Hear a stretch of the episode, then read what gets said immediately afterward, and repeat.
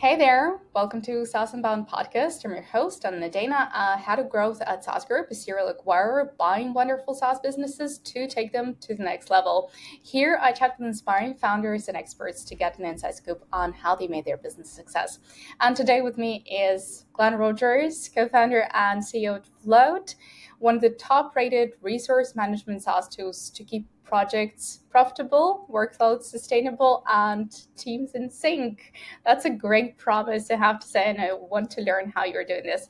So, welcome to the show. Look forward to getting into it. Thank you, Anna. Thank you. Thank you for making the time. And finally, we're almost in the same time zone. I mean, I'm, I'm so happy to get uh, some Australian founders here. It doesn't happen very often, but uh, yeah, happy to uh, to do it. And let's maybe start with your background and just the whole inspiration behind Float.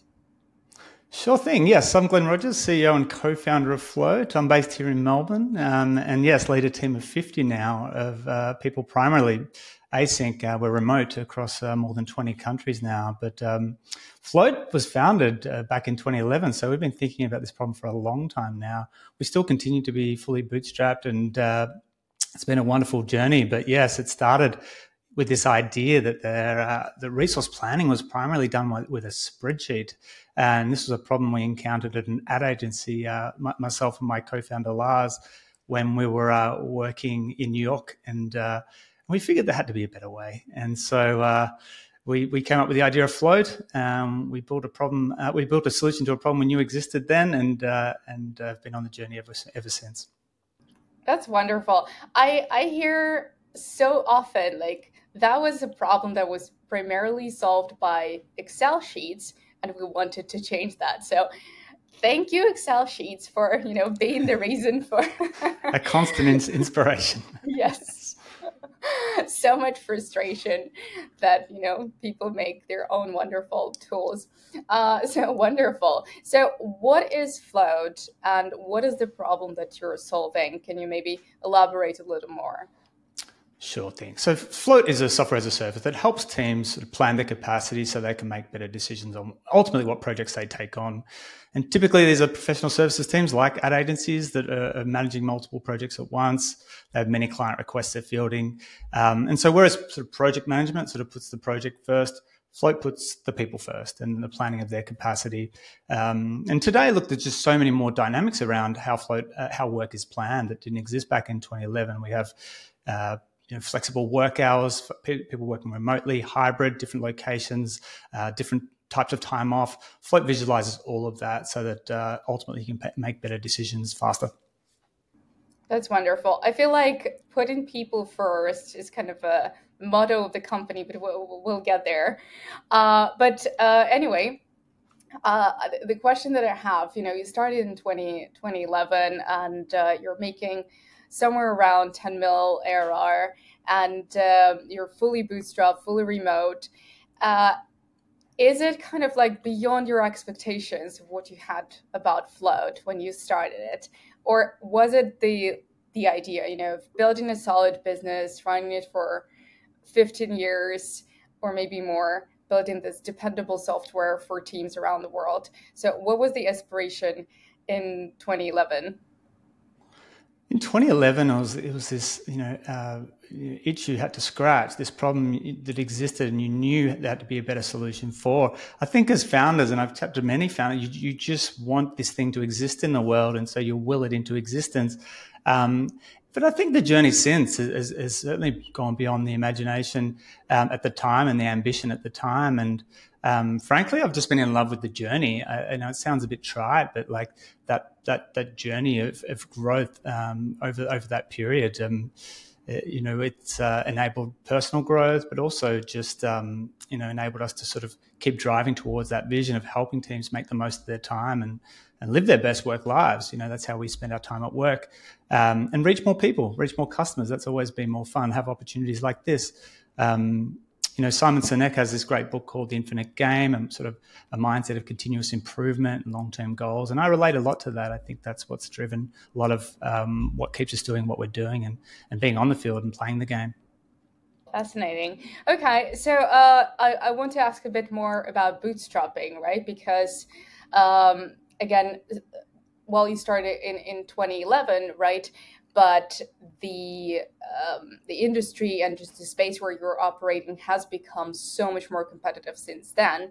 And like maybe it made sense to start bootstrapped, start small, just like you said, will that thing into existence. But since you know the industry has changed and there are so many players uh, right now, why did you continue staying bootstrapped and not not go after VC uh, VC money? And like, what helped you in this sustainable bootstrap journey over the years? Yeah, and look, speaking openly, I think like like most uh, founders back in 2011, we, we went out and sought funding, and we frankly couldn't get it. You know, it wasn't an attractive problem space, wasn't an attractive resource scheduling, wasn't all that attractive. So um, we certainly weren't dogmatic, but but I think over the years, um, it's become one of our greatest advantages and, and a real privilege to sit here today and say we are still 100% bootstrapped um, because it gives us so much optionality, um, so so uh, so much uh, sort of. Uh, we can decide the path we take, um, and uh, that that I you know don't take for granted. That said, um, uh, it's also and, and in doing so has built up a, a really uh, strong uh, practices in how we how we do scale, how we uh, you know ensure that we have more revenue than we ha- than we have operating expenses, um, and that you know only now is what many of the large VC funded uh, companies are having to get good at. Um, we've been doing that for 13 years, so um, that's a great advantage to then decide, you know, how you play the next uh, stage of your journey, and whether that requires raising funds or um, uh, seeking different investments or partnerships. You have those principles in place to make those calls when you need to, and that's what we'll continue to do. Okay, all right. So, what do you? How do you structure? You said you you have all the the practices that helped you uh, over the years. So, how do you um, go about your spending? So, like if what is basically the cap on like how much profit you should be making per I don't know per month per year to start hiring to maybe you know uh, tap into uh, advertisement or, or doing something that requires a bit more investment? Um, how do you go about your spending there yeah, I think what it does do is promote a really strong feedback loop of experiment and iterate and improve because there is no one answer to that. And I think um, what we're trying to do uh, simultaneously is grow the team uh, and then experiment with uh, ways to increase the funnel of leads, so the advertising, um, and then upskill in, in areas we didn't have, you know, we weren't that strong in and all while doing this within the constraint of the money that comes in each each uh, week, month. And so that in of itself um, just requires you to move really fast on small incremental ideas, um, and uh, and that's something we've got really good at, frankly. So so that's something that we'll continue to do, and we've got really good at. Um, and now we're just fortunate to be able to place a few bigger bets um, with the uh, with the revenue uh, that we couldn't say ten years ago. That's, that's great. So maybe you could share like one thing about you know spending how to be mindful about it for the founders that are considering you know um, adding uh, investment uh, and well frankly maybe you think that it's not necessary. There are ways to cut costs and there are ways to be smarter about spending. So what was uh, or what is that one ultimate thing that helps you always be um, yeah, be mindful about that. Sure. Yeah. So when it comes to spending, I think there's two, sort of two big buckets for us, which is uh, team. You know, your, that's your biggest, biggest expense, and then marketing. Um, and and for us, I think on the on the um, team side of things, um, the one thing I will say is um, you can get very experimental, and uh, you can really take big bets in product. But with org design, so much is, has been done before and done well, and roles have been established that you can really learn a lot from other founders and, and uh, reading and uh, what how other companies have been built. So the one thing I will say and what I have learned is uh, don't get too tricky with org design. You grow uh, with a very specific model and certain roles and departments. Um, so that's how I think about team design. And then for marketing, um, counterintuitively, I think we started by doing so many things, and we we now do less, but we do it very well with strong domain expertise.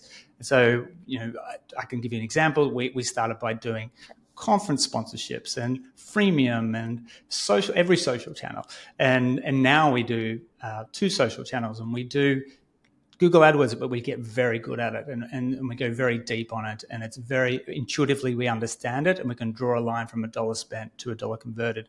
Um, so the, that's, uh, I guess, how we think about marketing spend and scaling that. Yeah, I think it makes total sense. I mean, when you're starting, you kind of want to to experiment with everything to just validate faster what works and where to focus and then you know you just double down on that so that makes sense thanks for sharing that yeah. all right so a bit more about your team right and just the, the whole organizational structure uh, when i was doing my research i noticed like how transparent you were about it uh, like i found this um, position that you're hiring for. I don't remember what it was, but it was uh, everything was out there. The salary, the the um, what kind of flexibility you're offering, what kind of uh, you know perks uh, are there. Uh, how you like to work and blah blah blah and there is this video available on the website where uh, I think each member of the team is there and everyone's talking about the culture. So what about that like radical transparency um, for you and in, in, in, the flow? Like, how does it help you in growth and HR marketing? I don't really like the term, but anyway. um, um, so, yeah, why did you decide to go that way? Because a lot of companies are very, um, yeah, very shy about you know sharing culture, let alone the salary expectations. Sure. Yeah. So I think there's two parts of that: the, the sort of transparency and then the culture. Um, and we've made a very deliberate. Uh, uh, uh, we've made a very deliberate intent uh, the last few years to, to be more transparent. Um, in our hiring. And so we've always been great at documenting. Um, I think it's such a core tenant to a great remote team distributed in more than 20 countries that you get very good at documenting. Um, so we already had the information. It was more about would we share it? And we, so we decided yes. Um, and, and this is for many sort of intrinsic reasons that, that the idea that um, the more we can share about life at Float and expectations, salary, the the the, the uh, sort of uh, value exchange here when we're hiring for candidates, uh, the the better these candidates can decide if float is, is right for them them and opt into that. Which means by virtue of that, we get a high quality of candidate that is more likely to be successful at float. It's a win win, um, and so we've really leaned into that. The quality of candidate now is far higher than it was a couple of years ago, um, and they're more in tune with how we work. So they are. Uh, the, the, the, the interview process, the, the whole process from interview to, to onboarding is, is generally just a, a lot more productive and, and effective. Okay. And uh, yeah, you, you, um, you keep saying that you're distributed in, in 20 countries, and that is great. I mean, we're at SaaS Group, I think we're at 32 now. So it's, wow. it's, it's, wild. Uh, but we're a little bit bigger, right? We're over 300 people. So, um, and for us, you know, the, the communication and uh, high performance is, is is something that we, you know, we strive for. But obviously, there are challenges, right? So many people, so many uh, time zones. So, how do you work around it, and how do you make sure that you know your distributed teams are high performing uh, while being uh, fully remote? Sure. And look, we have the benefit of, of being remote from day one. We, we founded Float in New York City, uh, Lars and I. Lars is now in Seattle and I'm here, back here in Melbourne. Um, uh, so we, we have built these practices for, for 13 years and iterated on that. And so it's not like we've started at a single destination or office and then had to try and make this transition or have a hybrid situation where things are happening in one location and folks are missing out. And I think that's so important to the success of remote because there is no fear of missing out. There is no centralized uh, you know knowledge base that that people aren't privy to, um, and that's been a huge advantage for us. Um, so it does mean we rely heavily on async communication. It does mean we get very good at that. It does mean we leverage tools like Loom um, to share context like this, but async, um, and, and Notion for documenting our, our ways of working, our values, our roadmap. Um, we get very good at written documentation as well. So, um, yes, again, we continue to chip away at these um, practices and, and improve on them. Um, and we tend to attract folks that thrive in that environment too, because what it does do is provide a great advantage to long blocks of, uh, of uninterrupted time. And that's something we actually um, have a lot of at Float, very few meetings, long blocks of time to get work done. And uh, yeah, we find that's also very productive. That's wonderful. So, what was one tool that uh, gave you like a boost of uh, you know communication and just overall understanding of how to work together. Uh, was it loom? Was it notion? Was it float? Look for us i'm going to have to give credit to slack. We we started on slack around 2011 so that it was right when it was sort of beta, so that private beta period, um, and we still use it today. I think a lot of people hate on Slack and and what it is it or isn't, um, but uh, I'm a huge fan, and, and, we run our business on it. So um, big big big ups to Slack, and then I think the next uh, tool has been most uh, tendential, I guess, in our um, remote journey has been uh, Loom. I think it's been a game changer for uh, just providing context to feedback and discussion um, that text can't uh, or that you miss in body language. Um, so while it doesn't replace, you know, conversations like this, and uh, and that still happens, and we still have in-person meetups, and we make time for in-person um, discussion. Um, we can we can communicate an incredible amount through um, both you know the written and video medium async. Absolutely, yeah, yeah. I think there is nothing that will eventually completely substitute like the real conversation but Loom is great. And I'm there with you about Slack. I don't know why everyone's so bitter about it. Uh, I mean, come on. it's been um, good for us. All right. uh, but yeah, good. All right, wonderful. So um, you um, you mentioned you know uh, deep collaboration with your team, and you know the fact that that you're also talking with other founders, uh, learning from them. And I know that you're organizing Australia's biggest founders meetup. Um, and uh, I would love to learn more about it because I feel like, especially when you're fully remote, when you know one founder is in one country and uh, another is in a totally different part of the world, it can get lonely. It can get you know a little overwhelming, and community helps. And uh, like we've um, experienced it ourselves and uh, you know we also have like these retreats and the events that we do for for founders in the industry and it has such a tremendous effect on us and on just building relationships and staying in the loop uh, knowledge sharing. So how did you come to creating this um, or co-creating? Tell me uh, a bit more about it. I know very little. Uh, the australian founders meetup and what's there for you and for the growth of the company too yeah, I think you said it well. Look, when I returned from New York, I'd been in New York eight years and returned to my home city here in Melbourne. I just didn't know any founders. I didn't know any anyone in SaaS. Um, so I figured the quickest way to do that, this is when meetup.com was a thing, was to, to just start a, a meetup, um, which was a SaaS specific meetup um, here in Melbourne. Um, but what it really gave me permission to do was just to reach out to people that I otherwise didn't know or couldn't uh, couldn't connect with um, with an opportunity to speak at or attend. Um, and so I do that every month. And, and, and me and the two other co-creators, um, we just invite folks we really just wanted to know or get to know.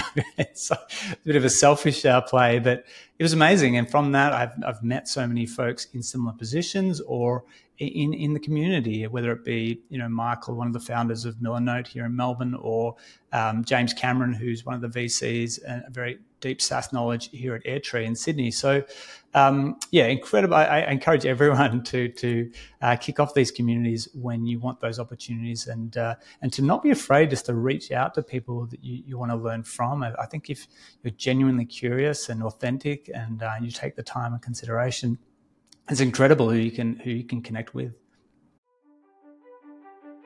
This episode is sponsored by Rewardful.com. Looking for new ways to find customers for your SaaS business? Consider adding an affiliate program. Rewardful is the easiest affiliate tracking platform to set up, manage, and scale for SaaS companies. Log your customer acquisition cost and only pay affiliates based on results. Integrate Rewardful with your Stripe or Paddle account and set up your affiliate campaigns in minutes.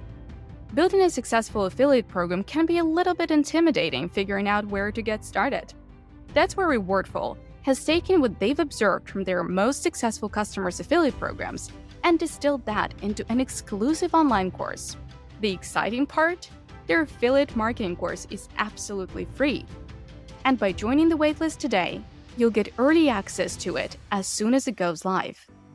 Join the waitlist at rewardful.com/course, rewardful.com/course, and turn your biggest fans into your best marketers.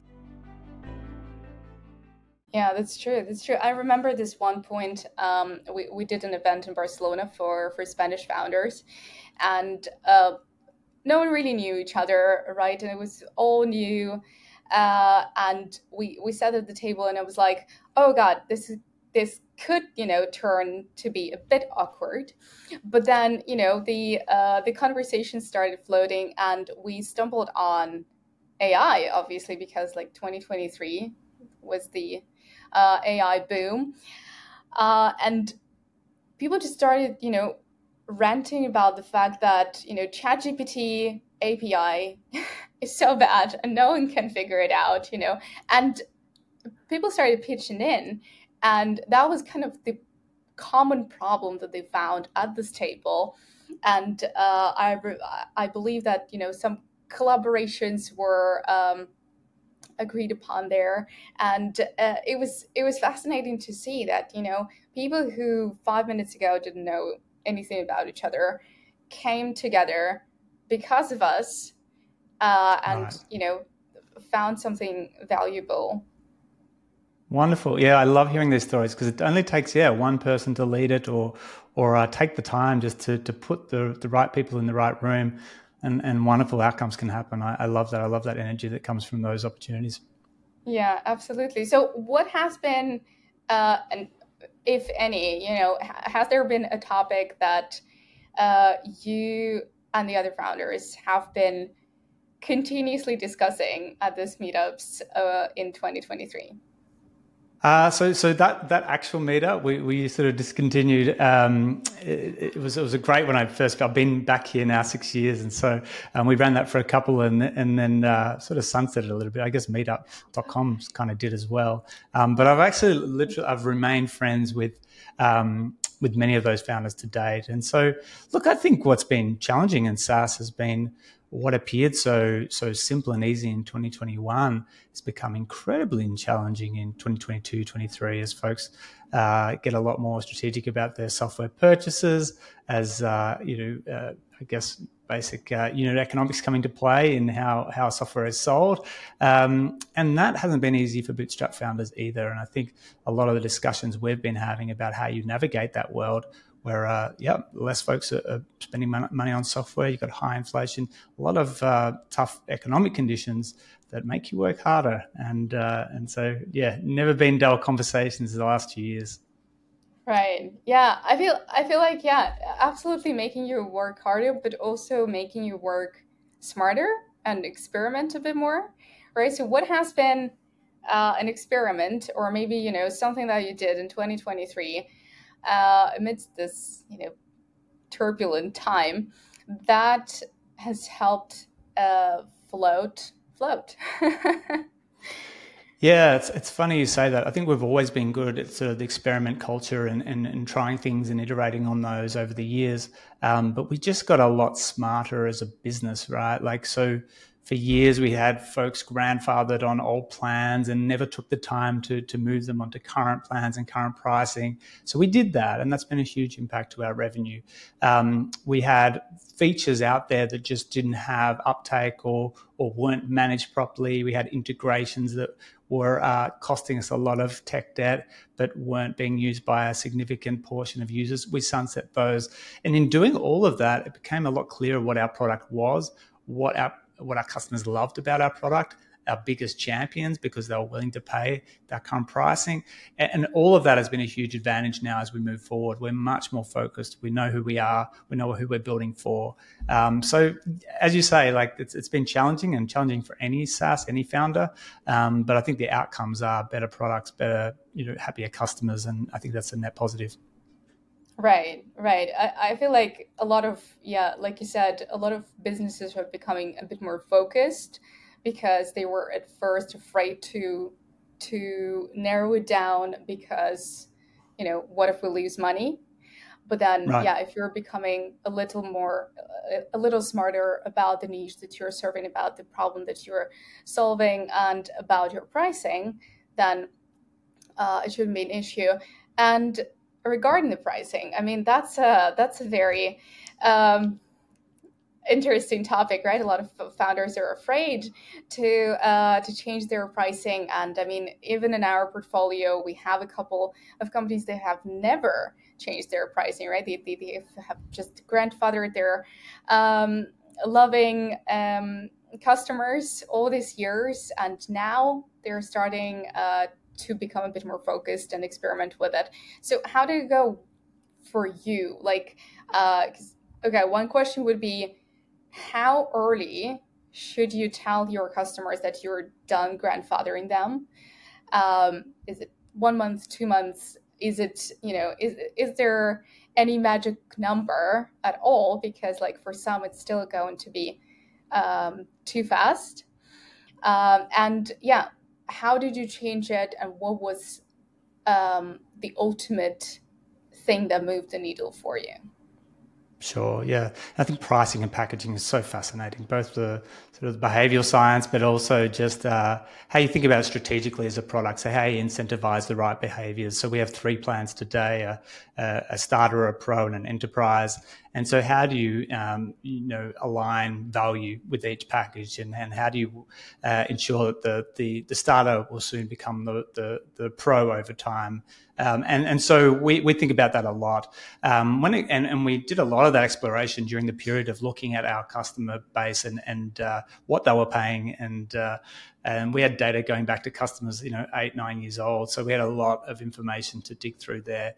Um, and when it came to the actual grandfathering and decision to move them to current pricing, um, what we did do is spend a lot of time on the communication side we, uh, we, were roughly three months out was the first comms to those folks affected, um, and we took the time individually to assess a discount, a sort of ramp up discount um, for, for those affected so that you wouldn't automatically get dropped into the current pricing. Um, depending on the plan you're on, you, you, stepped into it. So you may have a 20% discount for the next six months uh, and then before you move to current pricing. Um, and, and in taking that time and consideration and, and really taking the time in the email to communicate that specifically really helped because we, we, it was vastly successful, the actual uh, outcomes. Um, we built in a certain percentage of expected churn. It's been far, uh, it's been far less than that. And uh, I think it's because of that time and attention um, that we put into the comms. That's wonderful. Okay. Uh, so uh, just want to come back a little bit to your zero to one kind of uh, journey. So what were the first steps for Float? To get the initial customers. And how has this strategy or how has this process changed over the years um, in terms of growth and customer acquisition? Sure. Um, Look, when we started out, we knew nothing about marketing or uh, go to market or what even that term meant. We built the product because yeah. we wanted it to exist. And in many ways, it was early sort of SaaS 2.0. We thought if we, if we build it, they will come. That was not the case. so we uh, spent, uh, and this is 2011, we spent probably the next three to four years, um, one by one, you know, any any uh, any customer that would find us, any lead that would reach our website, um, truly trying to overservice them and and uh, and understand the problem that they were trying to solve with Float. Um, and that was a long process of I think over the first you know three months we had like five customers. Over the first year we had seventy. Um, and this did not pay the bills either. So this was the nights and weekends uh, project for me and Lars. Uh, when you're selling a product for you know, $29, um, it wasn't certainly uh, a profitable business. Um, but in doing so, we would continue to, to learn, iterate, and improve, um, and, and get it to a point where we felt really confident in the product to then start to be able to invest in marketing. And, and again, going back to what has worked effectively for us, focusing on those uh, things that we could draw a direct to, and that was our paid marketing. And so we'd start with Google AdWords and get very specific and very narrow. Um, I'm a big fan of niche businesses and, and, going deep on a particular vertical. And for us, you know, the idea that uh, someone was looking for resource scheduling software, very specific, we could do very well with intent particularly if you look at it, you know within an industry like professional services or ad agencies. So we got very good at a, a vertical uh, marketing play, and uh, and really starting to um, perfect that, I guess, in many ways throughout the the whole buying cycle. So that's that. Many of those practices we still do today. Um, I think what I've we've done better at is, is scaling the team to bring in the specialists to do that even better, particularly in content marketing, particularly in, in uh, how we our, our, SEO has improved over the year and gone wider in category. Um, yeah, that's probably been the biggest investment we've made in in scaling growth. Um, we've introduced in the past two years the sales assist, and I'm really bullish on the sales opportunity as we move more into the mid market. Um, that's exciting to me, and I think that's a good example of those domains that we're really looking to. You know, we've been PLG from day one, but really looking to scale into more of over the next couple of years. We just had uh, an AMA about content marketing and, and, SEO, and that's exactly what. Um, uh, one of the guests has has been saying like once you once you're ready to go a little bit bigger, it's great to have specific, um, you know, experts going after each channel and doing each each part of content marketing uh, and SEO because then you know you can really double down on what what you're focusing on. So I think that's yeah. yeah. And it really, people then naturally know what you stand for and, and, who you are.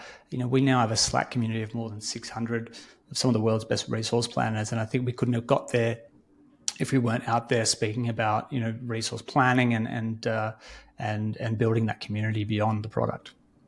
That's wonderful. Okay, so uh, just a couple more questions, the usual ones on the podcast.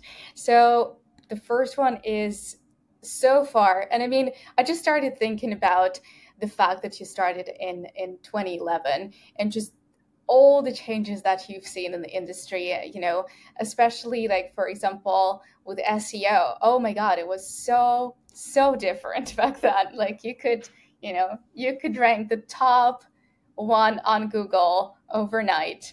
Uh, and then, you know, all these changes and it's crazy.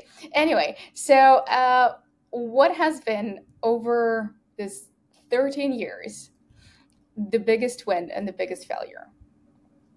All right. Well, biggest win. Look, to be honest, the biggest win sounds a little trite. I think it's just that opportunity. I still wake up each day excited to to build product with people that inspire me. Honestly, um, it's it's been a journey, but that that to me, I think as you as you grow older with your company, I think that idea of building the product and solving the problem um, that that fades and it's more exciting to me about building a company that you believe in and uh, people you know bringing on people that uh, that you can learn from and inspire you. And i think to me just that that period this last couple of years going from 25 to 50 people i think that's really energized me. And, and i feel like that's almost been our biggest win is sort of going from a product to a company.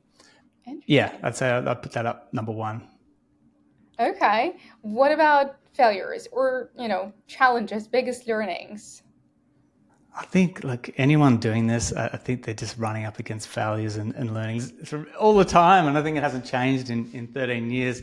Biggest failures, I often, you know, when I, I think of that question, I, I think of just poor hiring decisions because I think that hurts so much. It's so personal, um, and we made a lot of those early on. And I think um, it it hurts you as a company and how fast you move but it also hurts the person involved. You know, they've placed a bet on you, they've committed their career to you, and you've let them down. And it's often you have let them down, whether it, you just didn't. Uh, the, the, job description wasn't clear, the expectations weren't clear, the, the, hiring process was poor. And I look back and sort of that that's what disappoints me. And I, and I feel like those early stages of growth, uh, we made a lot of those. So, uh, yeah, I think if I uh, look back on the failures, it's often people and hiring. Interesting. I, I, I uh, well, I've been asking this question for, you know, hundred episodes almost, and it's always the win or the failure. It's the people that you're working with, uh, and it's it's really yeah, it's really fascinating to to see because well, ultimately, you know, um, teams shape the product, teams shape the company, right? So uh, it's really interesting to see how founders talk about this. Uh, this is probably okay. why, you know, sorry, when we acquire companies at SaaS Group, for example, we're so passionate about making sure the team stays, right? Because right on. they got to the point when, you know, the company is, is doing so good, we're interested in, in owning it, right? So they're doing something right. Right. Right. So, um, so yeah. Makes total think, sense. Yeah.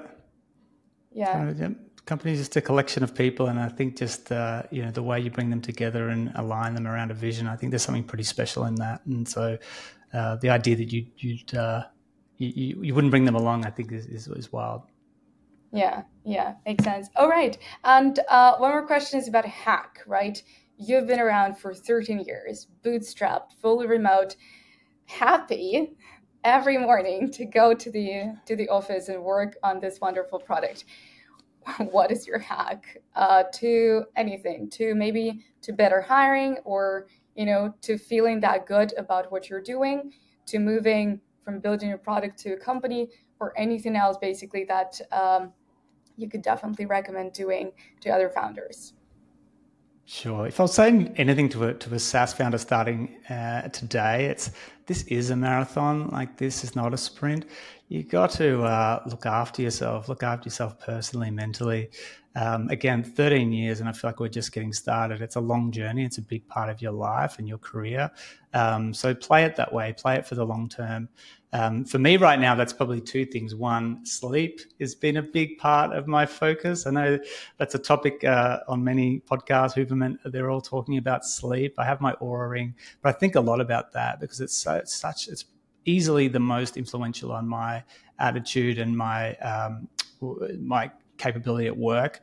I have a four year old daughter that, that does influence things, but if I get sleep right, I, I, um, I, I can, uh, I can achieve a lot. Um, and the second thing, the second hack, I guess, is, is just reading a lot. I, I probably didn't read much of a book uh, until I was about 25. I've read a lot since, and uh, I think it just really accelerates learning, language, communication. Um, doesn't matter what you read. I love nonfiction. I love business books. It sounds boring to most, but I love it, and I think uh, you can you can go a long way if you read a lot and sleep well. Oh wow, that's that's great. That's uh, we're going to to have another AMA about you know um, sustainable and healthy high performance performance, and I think this is so important to talk about it because, like you said, it's a marathon, and a lot of a lot of people get exhausted halfway through and uh, could do so much more if they just were a bit more mindful about what they're doing to to themselves. So yeah, thank you, thank you for that piece of advice. That's wonderful. All right, well, Glenn, I think I think it's been it's been great talking with you. Uh, I mean, what you're doing with Float and the way you're doing it, uh, I love it. Uh, I think it's a great inspiration for a lot of founders to just see that uh, radical transparency and just going at it with an you know an open mind. Uh, so thanks for sharing this on the episode, and happy to do it again sometime. I appreciate that. It's been a pleasure, Anna. Thank you. Same here, and take care.